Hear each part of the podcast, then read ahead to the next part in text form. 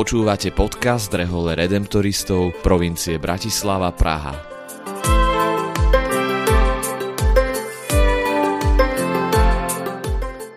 Kongregácia Najsvetejšieho vykupiteľa Redemptoristi je rehoľou, ktorú pred takmer 300 rokmi založil svätý Alfons nedaleko Neapola v dnešnom južnom Taliansku.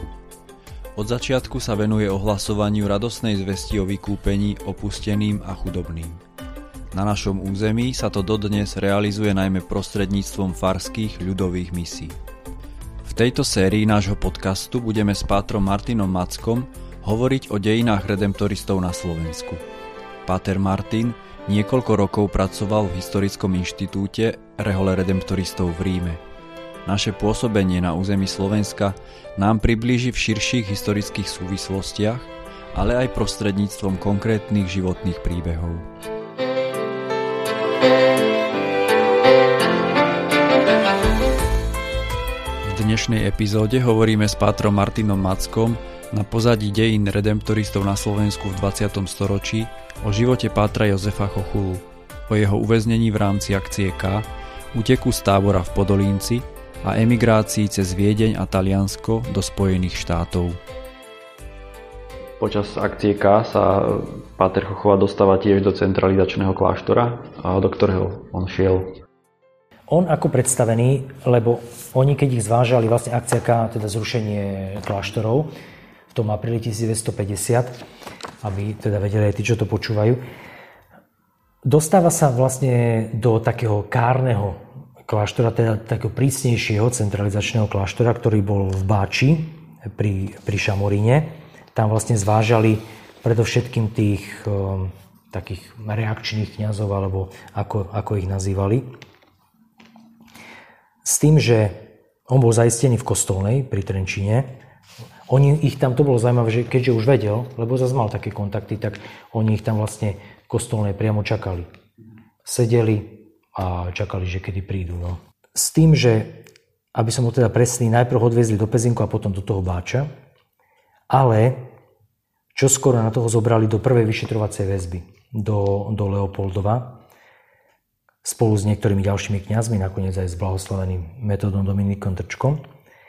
Potom ho znova dali do, do Báču, do centralizačného kláštora. Dostal sa potom do Podolinca, čo bol taký menej prísny a paradoxne náš vlastný kláštor, ktorý komunisti použili ako centralizačný kláštor. A Stade bol potom zobratý už do druhej vyšetrovacej väzby na Vianoce v roku 1950 a tam ho už doslova, doslova zlomili. Po tých dvoch vyšetrovacích väzbách on na to do smrti nezabudol, čo to bolo. A dokonca aj komunisti ešte s takou iróniou vlastne píšu v tých záznamoch, našťastie teda tieto záznamy si viedli poctivo, tak to tam vidíme, e, sa v istom smejú z toho, že ešte až, až tam plakal Chochola, lebo on bol inak veľmi citlivý človek že o ňom teda vieme, o málokom tak priamo vieme, že bol schopný aj plakať nad nejakým nešťastím druhého, alebo keď už naozaj to bolo veľa. A tam aj oni sa nad tým... Sa, sami tam píšu, že teda je to človek rozumný, inteligentný, ale proste slabý, v zmysle, že proste je citlivý, skôr v takom zmysle, ani nie slabý, ale že citlivý. A keď sa dostal nazad do Podolinca, oni ho našťastie nejako prepustili. To bolo také šťastie, že na chvíľku ho naspäť dali do centralizačného kláštora a on vedel, že keď ho ďalší krát pre neho prídu, už sa stade nedostane, už by ho odsúdili, tak sa rozhodol vlastne pre útek. Utiekol z Podolínca a potom smeruje do zahraničia. Áno, ale ten, to by som viac k tomu úteku povedal, to bolo naozaj dramatické. S tým, že z kláštora v Podolnici sa dalo uísť. E, o tom sú proste záznamy viacerí viacerí stade utekali. Napríklad budúci biskup Rusnačok, Rusnak, on tiež utiekol, ale keďže bol americký občan, lebo sa narodil v Amerike, tak utiekol na ambasádu. Ale aj viacerí utiekli tak, že odišli a potom sa to zase naspäť vrátili, lebo istú dobu tam aj bol taký zmocnenec toho kláštora, štátom teda nasadený, ktorý bol relatívne naklonený vlastne tým reholníkom, čiže sa dalo. Ale Samozrejme, nie vždy to tak bolo, ale Chochola sa rozhodol, že teda definitívne ujde.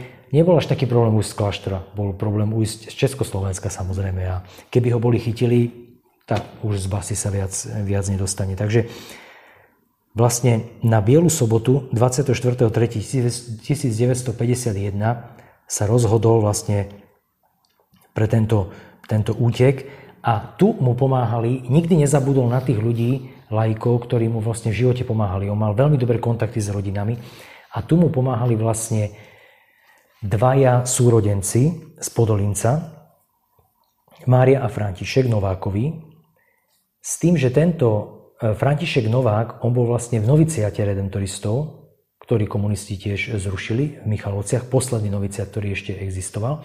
A oni dvaja mu vlastne pomohli s tým, že už ho čakali na druhej strane toho múru, potom prešli smerom na Holumnicu a pri tej zástavke Toporec vlastne nastúpili, nastúpili na vlak a ona išla s ním v noci, akoby ako taký sprievod, mali, mali pre ňo civilné šaty, všetko a, a robili sa, že nejako patria spolu a vlastne takto ho doprevadila, myslím, do Popradu a on potom pokračoval do Bratislavy. Stačilo, že by ho niekto legitimoval alebo čo a bol by koniec, ale našťastie to sa nestalo. A keď prišiel do Bratislavy, e, išiel k ďalšej rodine Trnovcových, ktorí inak sú aj obláti našej kongregácie, a tam vlastne zazvonil ráno na veľkonočnú nedelu a zrazu sa tam zjavil a bol problém ho vlastne niekde schovať. Oni ešte bývali na takom exponovanom mieste, doslova pod lampou tma, že okolo nich v tejto bratislavskej časti tu vlastne bývalo kopec e, všelijakých eštebákov a takých ľudí režimu. Čiže možno práve preto ho tam ani nikto zase tak nehľadal hneď. No ale pán Trnovec sa vlastne bál, lebo on už bol vyšetrovaný medzi tým, ako mal, mal veľké problémy. Takže chvíľku ho tam schovávali a potom iní zase dvaja súrodenci mu pomohli vlastne získať, podplatili jedného lodníka tu na Bratislave, v prístave a vlastne ho v takých sudoch, ktoré boli prázdne, ale on tam boli vlastne od, neviem teraz, či od nejakých ropných produktov alebo od čoho, aby ho nevyňuchali psi, tak vlastne v tom sa vlastne previezol až, až do Viedne.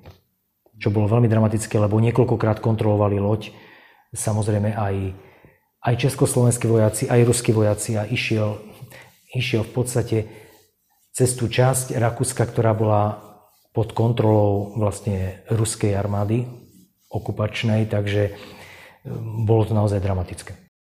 Takže dostáva sa Páter Chochová do Viedne a potom ďalej do Talianska a tam sa kontaktuje s redemptoristami. Ešte by som to takto povedal, že v tej Viedni, on už sa vo Viedni kontaktuje s redemptoristami, keďže vedel vynikajúco nemecky. Ešte by som sa nechcem to príliš naťahovať, ale je to taká zaujímavosť, že čo robil vo Viedni. On vystúpil a teraz čo? Musel prejsť do kláštora. Mohol hoci kto, hoci kde zastaviť. Prešiel do kláštora, do centra, e, do nášho kostola Maria Amgestáde, kde pôsobili kedysi tí prví slovenskí redemptoristi, ešte 20. roku 19. storočia. Tam zazvonil No a on dúfal v to, keďže študoval v Rakúsku, tak viac menej rátal s tým, že pozná, pozná všetkých eh, redemptoristov. Na tú smolu mu otvoril redemptorista rakúsky, ktorý ale v tej dobe, keď, keď Chochula bol poslaný z Čiech študovať do Rakúska, on bol poslaný z Rakúska študovať v Čechách. Čiže oni presne boli opačne, nikdy sa nestretli. Ten ho samozrejme nepoznal. Pustil ho dnu proste to boli strašne šoky, lebo on tiež nevedel, tento, že kto, kto to je a tak ďalej a snažil sa teda zistiť, či je naozaj redemptorista, čo je. Mm, skúšali ho potom, zobrali si katalóg a skúšali ho, že či vie svoje údaje a tak ďalej, mm, tieto veci. Až nakoniec tam prišiel našťastie jeden, s ktorým naozaj študoval tom Mautern a tí ho schovali. Centrum Viedne v tej dobe, oni, oni sa striedali, ako viete, Rakúsko bolo rozdelené na okupačné zóny a Viedeň bola tiež rozdelená na 4 zóny s tým, že ale centrum si striedali vždy po mesiaci. Američania, Briti, Francúzi a Rusi. V tej dobe, myslím, to mali Američania, ale už potom nový mesiac mali prísť Rusi. On musel za každú cenu sa dostať preč. Tak ho vlastne redemptoristi prepašovali do Štajerska, tam, kde študoval kedysi. A stade už sa poslal list, že, prichá, že ide do Ríma. Je zaujímavé, on keď prišiel do Ríma, našiel som v kronike 2.6.1951 sa mu podarilo už prísť do Ríma. A v kronike generálneho domu je napísané, že pripája sa k nám ctihodný spolubrat z provincie Bratislava, ktorý bol v koncentračných táboroch, tak to oni napísali. Na jeho počesť sa ruší silencium počas večere. Volá sa Jozef Chochula. On dokonca spomína, že mal oblečenie, aké mal, čo mu našli, tomu našli, tak mal nejaké červené ponožky alebo čo. To Chochula spomínal. A že keď vošiel tam, vedeli, že teda prišiel prenasledovaný tento z východnej zóny, takže viacerí si šuškali vraj o ňom, že zrejme je nejaký biskup, keď má červené ponožky chudák, ale on v skutočnosti bol oblečený to, čo pre ňoho našli.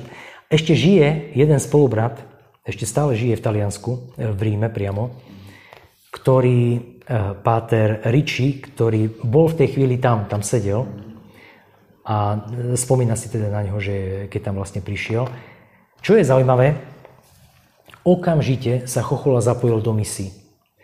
V tej dobe totiž to sa stalo, že boli, boli veľké záplavy na juhu Talianska a redemptoristi vlastne, Sveta stolica robila takú akciu, e, takú misínu, ktorá bola aj duchovno charitatívna a redemptoristi v tom boli vo veľkom počte zapojení a bolo treba vlastne, kto mohol, aby tam išiel a Chuchla sa hneď hlási. On síce nevedel priamo taliansky, nejak extra dobre, no, hm, na naše pomery v dnešnej dobe, lebo on si teda myslel, že nevie až tak dokonale, hej, ale dostatočne dobre, lebo bol schopný prekladať články z taliančiny, hej. Ale na to, ako ovládal niektoré iné jazyky, tak v podstate sa považoval, že nevie dobre taliansky. Kdežto išiel okamžite na misie, začal pomáhať, začal pomáhať v táboroch e, utečencami, začal navštevovať jednak aj z Československa utečencov a Nemcov a tak ďalej. Čiže už sa takto rozbieha. Až potom ho generálny predstavený vlastne po nejakej dobe, myslím niekoľkých mesiacov, prvého, no v podstate po roku, 1.7.52 odchádzal loďou do New Yorku. Vlastne ho posielajú do, do Ameriky, aby, aby tam vlastne pomáhala. Prichádza do komunity v Baltimore. V Baltimore bolo niekoľko kláštorov našich a jeden z nich bol vlastne český.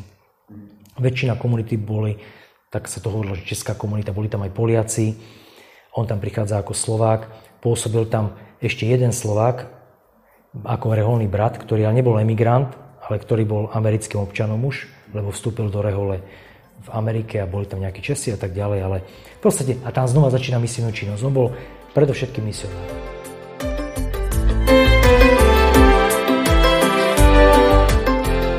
Rozprávali sme sa s pátrom Martinom Mackom o dejinách redemptoristov na Slovensku.